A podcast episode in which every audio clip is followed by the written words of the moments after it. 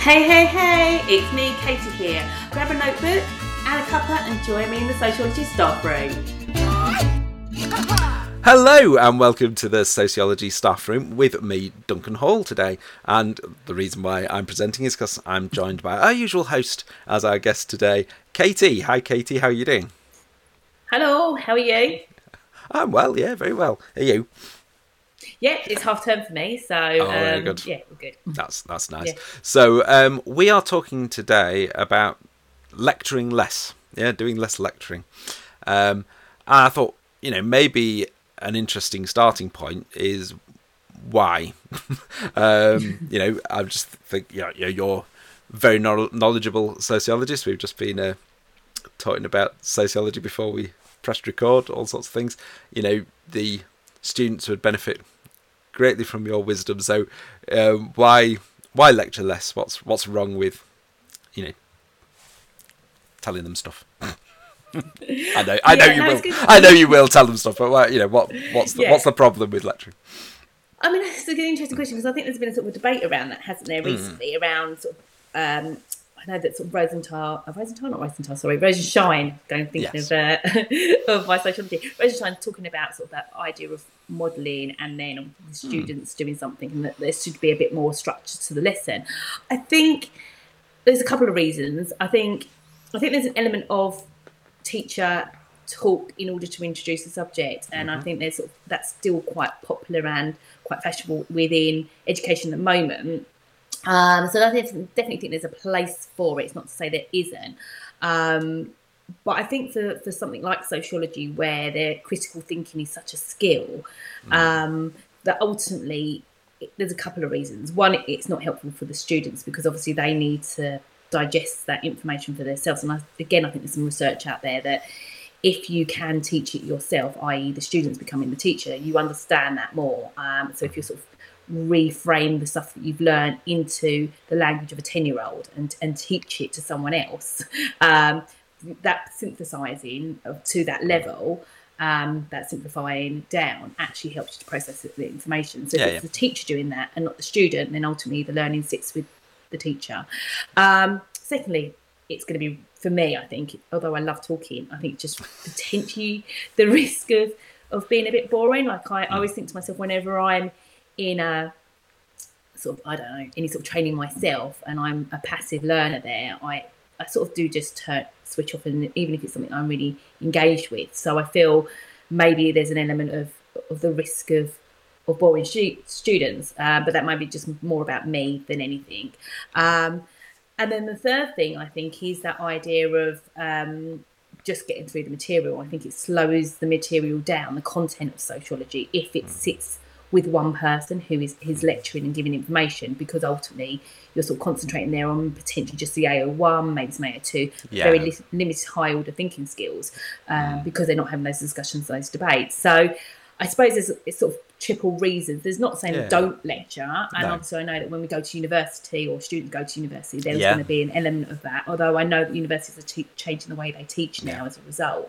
But yeah, those are probably the three reasons why I would say lecture less. And they're not particularly any higher order. No, I mean, just picking up a few of those. So there's the idea that... students get more out of discovering it for themselves, or finding these things out. They'll remember it better and they'll understand it better. And I like the idea of them synthesising it, them explaining it, rather than it being explained to them, a less passive audience. I think that what you said about the fact that you would find it boring as a student is an interesting one, because I guess you get and it's not fashionable to talk about learning styles anymore, is it? But it's you will get a variety of students. And it's not whether they're kinesthetic or all that kind of thing, but some like to do and some quite like to take a more passive role. Now you want to try and get them out of. I think, one of the things that we used to not do really was we used to try and sort of, let's work with this limitation. And really, if someone's passive, you want them to be more active and things like that. But at the same time, you don't want people to be uncomfortable in lessons. So, you do kind of... I guess that's why there should be some variety, and some of the time, you do give them stuff, and you do, some of them will want to listen to your voice, and some of them won't, and that's just normal, isn't it? I think. There used to be a statistic that people used to give. I can't remember, on PGCEs and stuff, about what percentage of the what percentage of the lesson should be the teacher doing or the teacher speaking. If you speak for more than, and I can't remember what it was, you're doing it wrong. I think it's 20/80, but I might also be just making it up completely. No, but it was something like that. It always used to feel, possibly, certainly from my style at the time, it always used to feel like slightly skewed. I was thinking, I'm not sure I don't know, can I do this? Can I make it like that? And I think that's a good place to go to next then, really, is if you're a teacher who tends to do more talking from the front and quite likes doing it, how can you kind of stop yourself from doing that? I guess some of the reasons why people do, apart from just liking the sound of their own voice or whatever, or just being really interested in the stuff, and so you want to tell them about it because you're really interested about it. But I guess another couple of other reasons are, one is people, teachers, and I remember being like this myself, and I'm sure we all have this thing, is we need to cover everything, and we have this sort of fear that if we've not told them it, then they haven't done it. They haven't covered it. If there hasn't been a point where I've put this in a handout, or I've said this, or we've written it on the board, then that is a gap in their knowledge, or a potential gap, and I'll worry about it if that question comes up on the exam or whatever. I think there's that sort of worry about handing things over more to the students, and yeah, so I think that's probably part of it. And then I suspect also people worry a little that it takes more planning and preparation to have a more active classroom, and that if you know your stuff and you know it really well, then the lecturing style can be quite easy, because you can just go in and do it, and as long as you're not being observed and being. But I think that probably is in people's minds a little bit, isn't it? That I could go in and do 40 minutes on Marxism without a lesson plan, I could do, and they'd get a lot out of it as long as they weren't too bored. Yeah. But so I think there's that, there are those concerns out there from teachers' point of view. I don't mean me really, but I think that would be two of the sort of things that would be on people's minds when they're thinking about how can I try and get myself to be talking for less in the lesson. Would you agree? And what can you do? Well, yeah, I mean, I sort of answered the question now. If that was the situation, I'd always ask, if I was working with someone that wanted to talk less within the lesson or be less lecture style, is ask them what the reasons why behind that. I think that's really important, that reflection point, because if you don't know the reason why, then how can then you change that? So it's going to be a slightly different things you've got to do as a result. So if it is because it's about control and making sure students, then there might be a conversation about, why is that? What do you think is the worst that's going to happen? Where's the learning? So sort of working back from that, or if it's because, I don't know, maybe because it's easier to do. Why do you want to make it easy? Like, who's it easy for? Who's doing that? So I think you've got to find out the root of that if you're willing to sort of address that, because then you can put the right strategies in place. I think there's also different periods in the year, which I think has a risk of getting into teacher talk a little bit more, or lecturing style. I think sometimes at the beginning of year 12, when you've got a new cohort of students and you sort of want them, you don't want them getting so far, and we've talked about this before, and when we've looked at Marxism, is getting sort of into October, and they've think Marxism is a good thing, as in they think the same as Marxists think that capitalism's a good thing. So there is going to be an element of teacher talk at that point, because you don't want them to get into another month, couple of months, where you might have to just... So there's points when you have to sort of rein it in that respect. And also I think sometimes at this time of the year, where you might be looking at your scheme of work and thinking, oh my goodness, I've got maybe 1-2 months left, I've still got theory methods to do, structure versus action, I'm just going to just lecture through all of that. So there's, I suppose it's just reflecting and thinking about the why, and then once you know that, then obviously you can act upon that accordingly. I suspect, and I might be wrong, I suspect a lot of teachers like the idea of having lessons that are more student focused and more activity led, and I know we've talked about flipped learning before, but I think this probably comes into this as well. But I think one of the things that teachers worry about with it is it's like you can't really do activities with stuff until they know it. Like you were saying, you might need to do more at certain times of the year.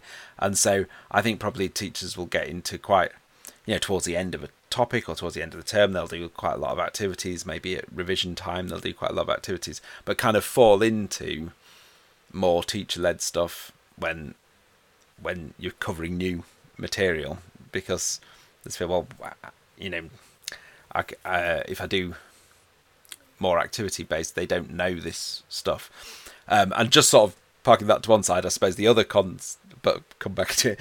But I think the other concern that teachers might sometimes have is they might feel that they're sort of doing activities almost for activity's sake, kind of edutainment. It's just, what you actually, if you decide to do, I'm trying to think of an example.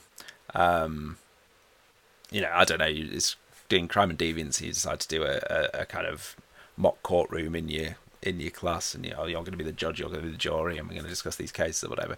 And you might afterwards reflect and think, the actual sociology content they've got from that, we could have probably covered in about 3 minutes or 5 minutes in the lesson, and I'm going to run out of time at the end. So although although you were saying that lecturing can take up a lot of time, obviously alternatives to lecturing can also be very time consuming as well sometimes. So yeah, those are two things to think about. Yeah, definitely. I think what my thought is always is, I think we'll come back to the question why. I think it's because I read Simon Sinek or something like that. There's a book that I sort of know your why. But I think again, it's who's it for. Like if you're doing it for, there might be a value of edutainment, like in the sense of just to sort of, if there's a, I don't know, if you feel there's a sense of a slump in the learning and the motivation, then there might be a need to do that just to get students back engaged, I suppose. But obviously, if it's purely that day after day, a day in this lesson, at the end, then it's thinking, well, what's the why? Where's my value added? Am I getting much sociology in there? And as much as it might be nice to do certain activities, is it actually slowing the learning and the progress of those students and the engagement into the lesson? So I suppose, like you said, it's that balancing act, and there is times for that, and some great activities that teachers do, but ultimately I suppose it's knowing what the purpose of that might be, and how long you do that for. So I mean I did something the other day.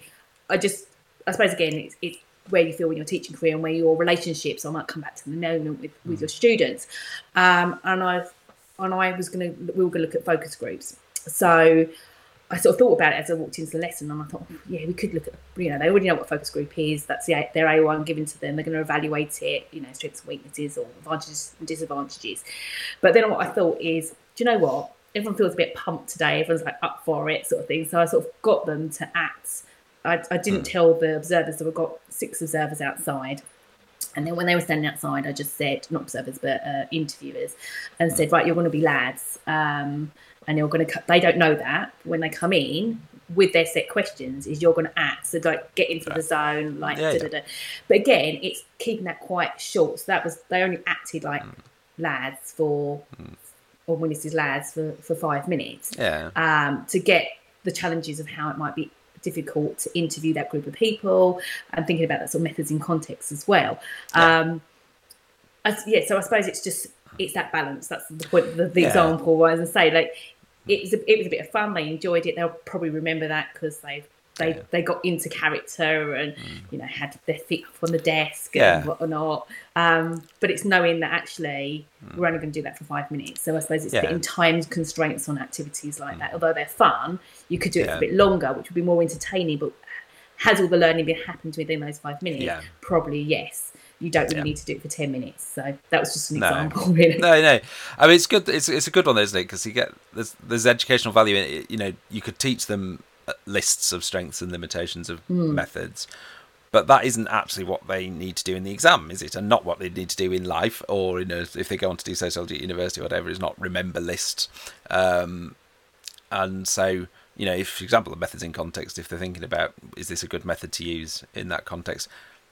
Remembering what it was like trying to do it with this particular group of people, even though they were playing the part or whatever, is application, isn't it? And that's a really key skill that they have to learn.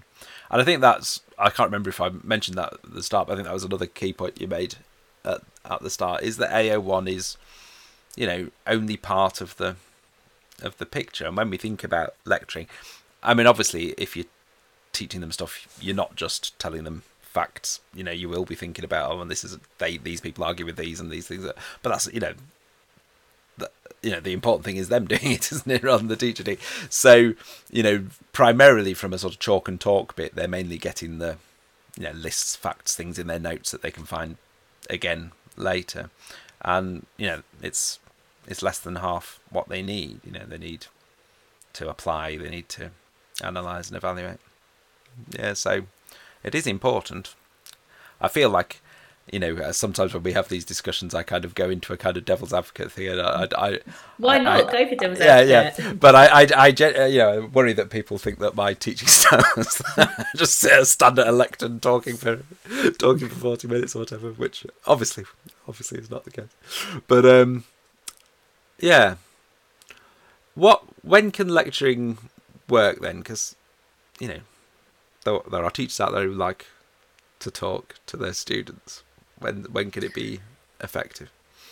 I suppose it's always put the students first. So I suppose the argument is, like I said earlier, there's going to be points when, like I said, if there is misconceptions in learning, you will have to say, look, you know, I need to sort of do a bit of talking here. It might be sort of change a belief that was incorrect to begin with, and just make that clear. You might have to say it a couple of times and revisit it through a revision activity or for an assessment if it's quite embedded and you've got to undo. It might be when you're doing a waggle. So, like, you know, what is a waggle? I know, but you're going to say that. You know, when you're modelling an answer, so there might be a bit of. Why is it called a waggle? Why is it called a waggle? I don't know. I just got what a good one looks like, I think. Oh, right. Yeah. Okay. Yeah. Okay. No, that makes sense. But basically, a modelled answer. So you might have. You might model it, and then obviously the students then do it themselves, and then you share what the students do with the class, etc., etc. So there might be a bit of that, but particularly as well where you're, I don't know, modelling a new question that hasn't been answered before. So, like, for example, you're looking at sort of the methods and context, or you're looking at, I don't know, first time you come across the 10 markers without the items and so on, or you notice in assessment the 4 markers or 6 markers are written quite lengthy, so there might be a bit of teacher talk there, and then you throw it over to the students. So that's maybe when you're introducing a new activity. There's obviously going to be, and also there's going to be some students, like you said, that really enjoy it, that type of learning. But then I suppose the question is to go back to the why. Why do they enjoy that style of learning? Is it because they generally learn better like that? And some, or is it? Some do. Well, some will. Or is it because it might be their why it is. They might be unsure about their own self-esteem around that. Or it is, or it's just easier, isn't it? You know, it's easier to sit and be told stuff than... Yeah, and so actually, or they're worried that they don't, that around themselves, they're worried about getting it wrong. So they think, well, actually, if I listen to the teacher and write it all down, I won't get this wrong. And so it's their own sort of self-belief. So there's, again, I think it's looking at two ways. And that's mirroring the teacher concern about, have I covered everything? I think there is also a pupil concern, student concern. Have I been told everything? Have I been told everything? The two concerns probably exist. And parents sometimes as well. It's like, oh, have you covered everything? I think you see that in both. So if a teacher's wanting to try and do less talking from the front, and obviously... the nature of this is that every lesson will be quite different, or you hope so. They're not all going to look, you know, be the same sort of activities. But what might a less teacher-focused lesson look like? What, you know, let's say it's 35, 40 minutes. What would happen in those 35, 40 minutes? I think we talked about it already. I think you said flipped learning is one of those things that do help with those structures, those lessons. I think before we start, it's just thinking about your cohort of students. I think if you're at a situation where you've got, say, 4 classes, it might be a case that you try it out with the students, that you've got the better professional working relationship that you can take those risks with. And it might not be the case that you do it for 30, 40 minutes. If you've gone from very much a PowerPoint that's loaded with information and you're talking at the front, you're not going to go from that to a fully student-led interactive lesson like within the next lesson. So sometimes it's just going to be baby steps, like looking at... 5-10 minutes of your lesson and growing it up that way. So yes, I would say flip learning. And I know you said before the risk is that the students don't do that. Yeah. So then you come in without that information, and that is a worry. I think you're going to have to stick with that, and I think it's making sure that it's meaningful, so the students know they're going to use it next lessons. They're more likely to do that. If they're not going to do the flip learning, like I said already, is giving as much of the AO1 to begin with, so they're actually doing something in the lesson. Mm. So, for example, if you're going back to methods for argument's sake, if you wanted them to think about the strengths and weaknesses, it's ensuring that you've already told them what those methods include, and maybe a vocab list of potential strengths and weaknesses, so they've got that to draw upon. So some teachers do word maps, some people might have glossary words in there that they can use already, so they're sort of loaded with as much of the AO1, the knowledge. They can do the analysis, the application in place. So I think it's structuring it that way so that you're prepared for the lessons in advance. So for example, I've just got one off the top of my head that I might think of. I've mentioned the one with the lads I did, or you could do, but you could also do something that's just really small. So it could be, you could look at conclusions for argument's sake, of an essay, and you can plan that as a whole class. So there's an element of teacher-led, but there's some throwing back to the students. You could then do a waggle of a conclusion, and then look at a similar essay but different, like a still with the same topic area. So for example, an essay on gender and educational achievement, and then throw it back to the students that they're doing that. And so the students that don't like doing group work, they're working individually there, and then they can share their answers with some knowledge that's already there. So again, you're going from maybe 5 minutes of teacher talk at the beginning, and then you're doing a waggle, potentially with the whole class. You then throw it back to the students to do it individually. That's 5 minutes for them. Then 5 minutes sharing. Then they might go back to their work and think to themselves, oh, okay, this is something I want to add. So they can sort of improve it, self-assess it. And then you can pick on a few students to share their answers. So actually you've gone from only a little bit at the beginning, but you've structured it all the way through. So it could just be a skills-based element, like a conclusion. If you wanted to have a whole lesson like that, again, it's making sure the structure, it's well planned and structured in place. And I think that's probably the key where the work comes in. So your energy levels don't go into creating a PowerPoint that's full of knowledge. It goes into the structure and the way you're going to put the ownership back on the students. Yeah. So I'm just setting up a lesson at the moment around inequality. So I'm doing stratification. So what I've said to the students is I've given them a piece of research each. So they're looking at class, gender, ethnicity, disability. And they've got to come out with some facts. So they need to know like health inequalities, and they need to know work inequalities and income. So they've got that information. So I'll come into the lesson with that already, but they're working in small groups. So the ownership isn't on one student. And because of the beauty of the internet nowadays, they can work on Google, whatever it's called, and they can work together at the same time in different places. They then come into that lesson with that knowledge, and then they put the emphasis on developing, what is the reasons for that? What is the why are those inequalities? What solutions have been put into place? And then once they've done that, each group will have some from each, one from gender, one from class, one from ethnicity. And then they teach each other as a small group. So they walk away from, maybe it will be 2 lessons, but they would have covered it. So you're almost getting the students to teach the lessons for you. Now, there is an issue there, which I know you're probably thinking of. How do you know they're teaching the correct thing?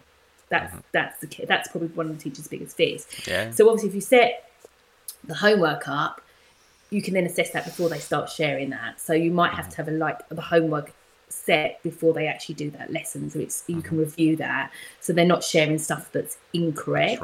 That's wrong. Basically, and also making sure that you spent the time yourself checking the sources they're going to be searching from. Yeah. So obviously things that are credible, like using credible websites and so on and so forth, and stuff that's accessible to the students as well. Something that's not pitched too high, because obviously if it's a journal from another university, it might be pitched too high for the students and they can't engage with it in the same way.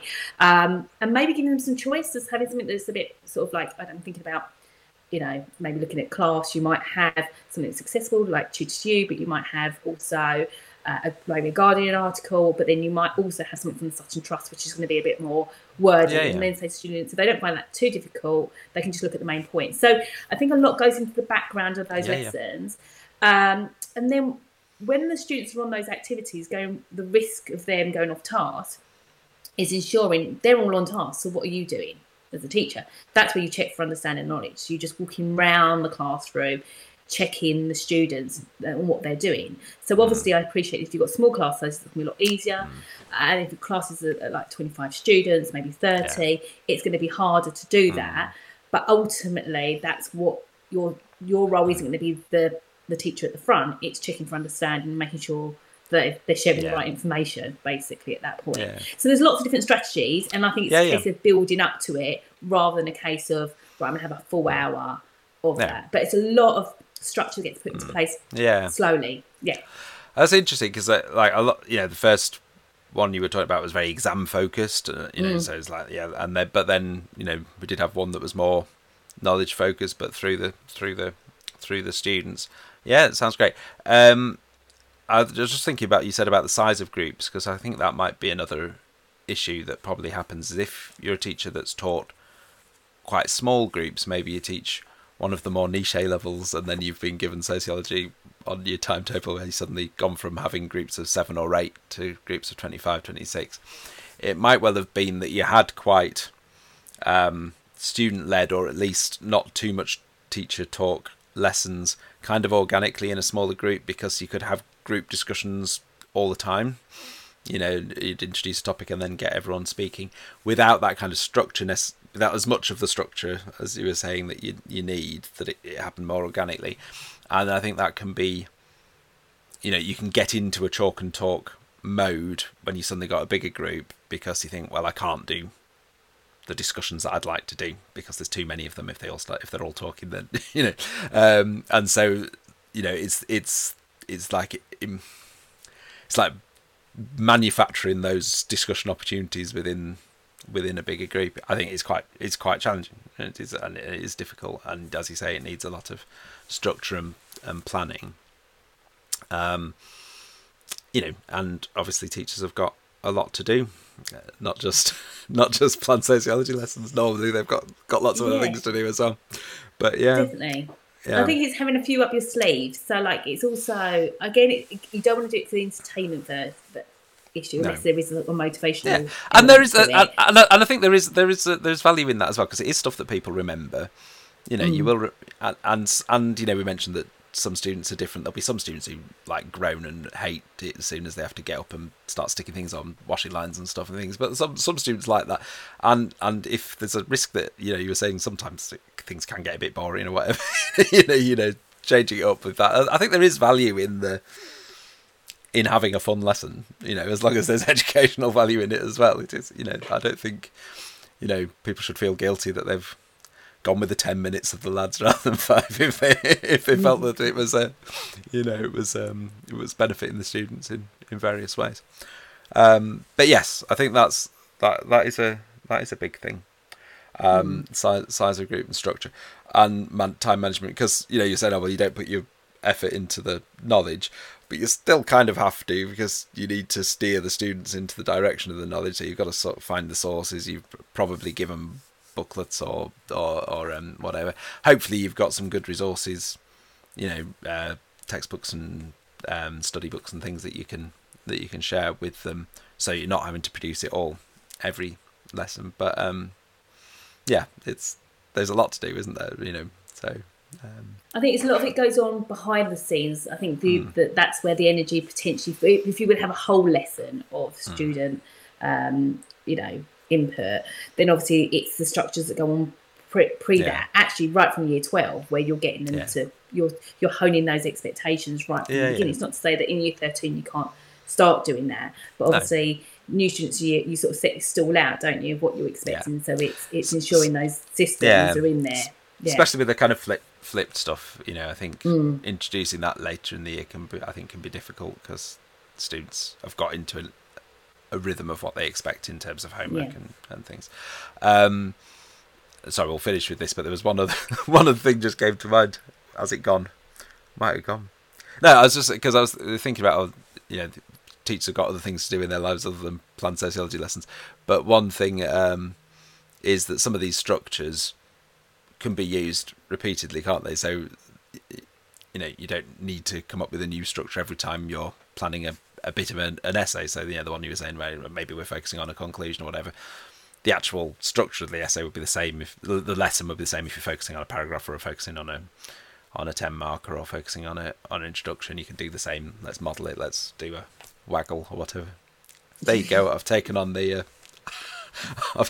lingo already with the waggle. Oh, definitely. I mean, that's what I said. I think it's having a case of a few of those up your sleeve. I think that's the thing. Start small, but having a few so that you like. For me, my personal favourites are. I do love a human bar graph. Like I think that they're quite quick and easy to do. Like as in, if you want to introduce a debate and a theory or a topic.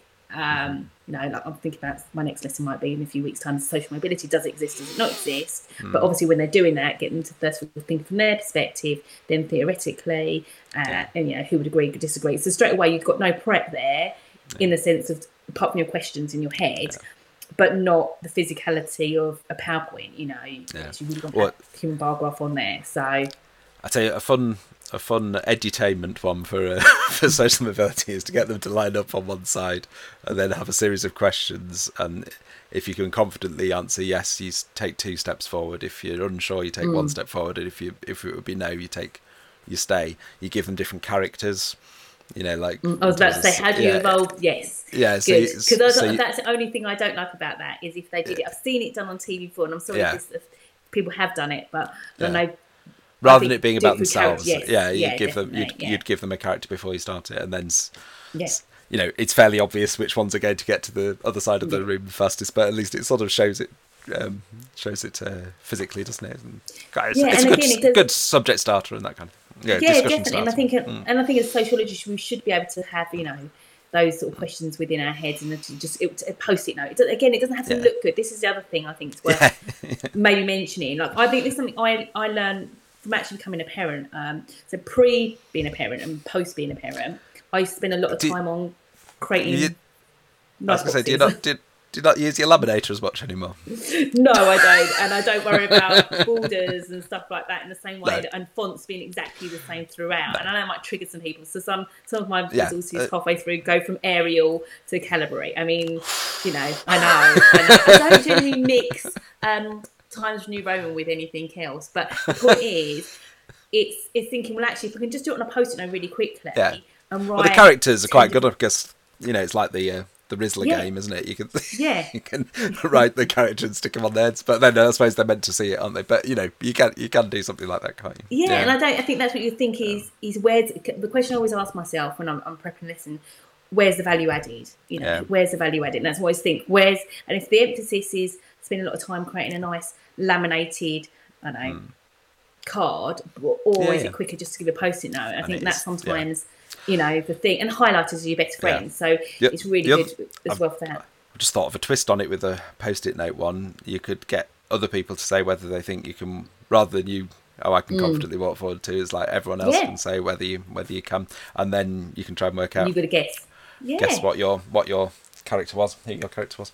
Anyway, it might be fun, mightn't it? But that's the thing. I think having a few up the sleeve that you're happy to do with a few teach students to begin with, a few classes, build it up from there. And there's going to be loads. And I'd love like people who are, if you listen to the podcast, just to write down your ideas. Because I mean, I've got like 4 or 5 that I just are my sort of go-tos to ensure that students are, they're the ones that are doing most of the learning. They're taking the biggest involvement, and then you can build out from that. And it's having a good stock of questions, and making sure that you're asking those really open, like devil's advocate questions as well. Yeah. You know, what evidence have you got that? I mean, Socratic questioning straight away, getting in there with what evidence, what does that tell you, what does it not tell you, et cetera, is really getting them to unpick those a little bit more. Yeah. Helps with critical thinking.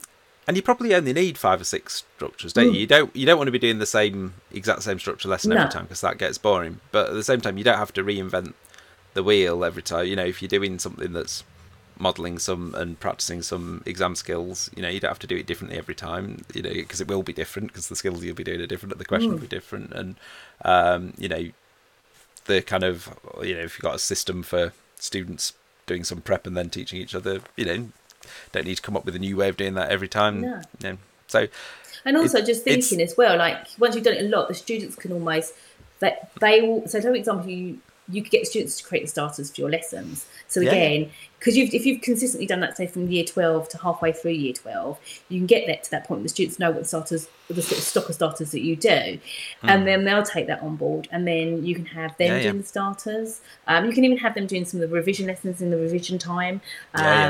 You know, so and then weirdly they'll structure it like you teach, like it's because ultimately that's all they know from the lesson. So there's lots and lots of things that you can do. There is. Okay, well, thanks very much, Katie. That was fascinating, and thank you. Yeah, I was very interested indeed. Okay, I will see you soon. Okay, see you soon. Take care. Bye. Bye, Katie. The Sociology Staff Room is brought to you by Tutor2U Sociology. Find us at tutor2u.net/sociology, or follow us on Twitter at tutor2usoc or Instagram at tutor2usoc. You can also join our very lively Facebook groups for sociology teachers. See you soon.